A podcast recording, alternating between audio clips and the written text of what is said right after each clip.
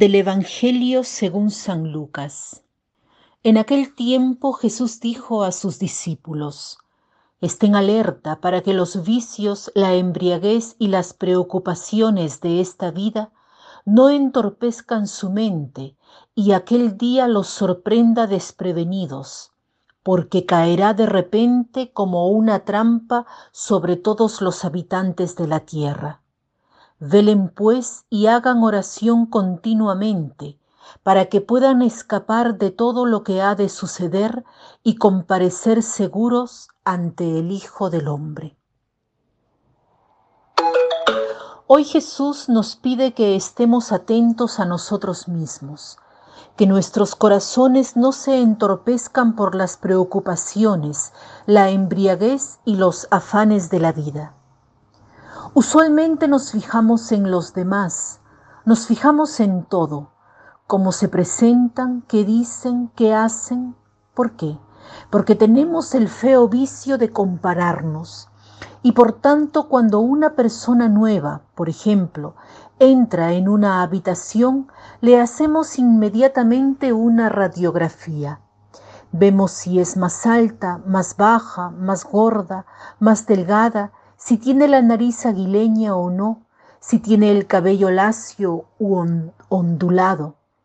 Nos comparamos con las personas nuevas que vemos. En cambio, Jesús quiere que nos fijemos en nosotros mismos, que nuestros corazones no se entorpezcan por las preocupaciones y la embriaguez y los afanes de la vida. ¿Qué son estas disipaciones y embriagueces? Es una vida desordenada, abocada a la búsqueda de los placeres de la carne, de los placeres del cuerpo y de los placeres en general. Pero Jesús, además de darnos este mandato, nos indica también el modo de vivir una vida más ordenada, disciplinada. ¿Cuál es el secreto? Velar en oración continua. Esto deberíamos escribirlo en mayúsculas, velen en todo momento en oración continua. Pero ¿cómo se reza continuamente? El Señor no nos pide que en todo momento estemos con las manos juntas o de rodillas, sino que quiere decir que tengamos algunos momentos de oración formal en los que nos arrodillemos y estemos en la presencia de Dios, pero hecho de tal modo que podamos estar siempre en contacto con Dios. No quiere decir que recitemos siempre oraciones, sino estar siempre en compañía del Señor, hacer todo junto a Él, para Él y con Él. A este respecto me viene a la mente un librito que se llama Los nueve modos de rezar de Santo Domingo. Él es el fundador de los dominicos. El libro no fue escrito por él, sino de un anónimo después de su muerte. Santo Domingo rezaba frecuentemente de noche.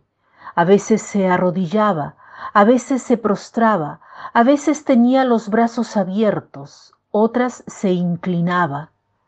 Hacía todo esto para acompañar con el cuerpo la elevación del alma. Tomémoslo como ejemplo y renovemos nuestra vida de oración. Tal vez podemos hacer el propósito de dedicar los primeros 15 minutos del día por una semana a la oración formal en modo tal que se nos haga un hábito permanente. En estos 15 minutos, antes de, asearnos, de preparar el café, de encender la computadora y la TV, de ver las noticias, antes de todo, dedicar 15 minutos al Señor, de modo que se haga un hábito. Esto hará que en la jornada estemos más tranquilos, serenos y en grado de concentrarnos y realizar nuestros deberes. Para terminar, cito una frase de Kierkegaard que dice así.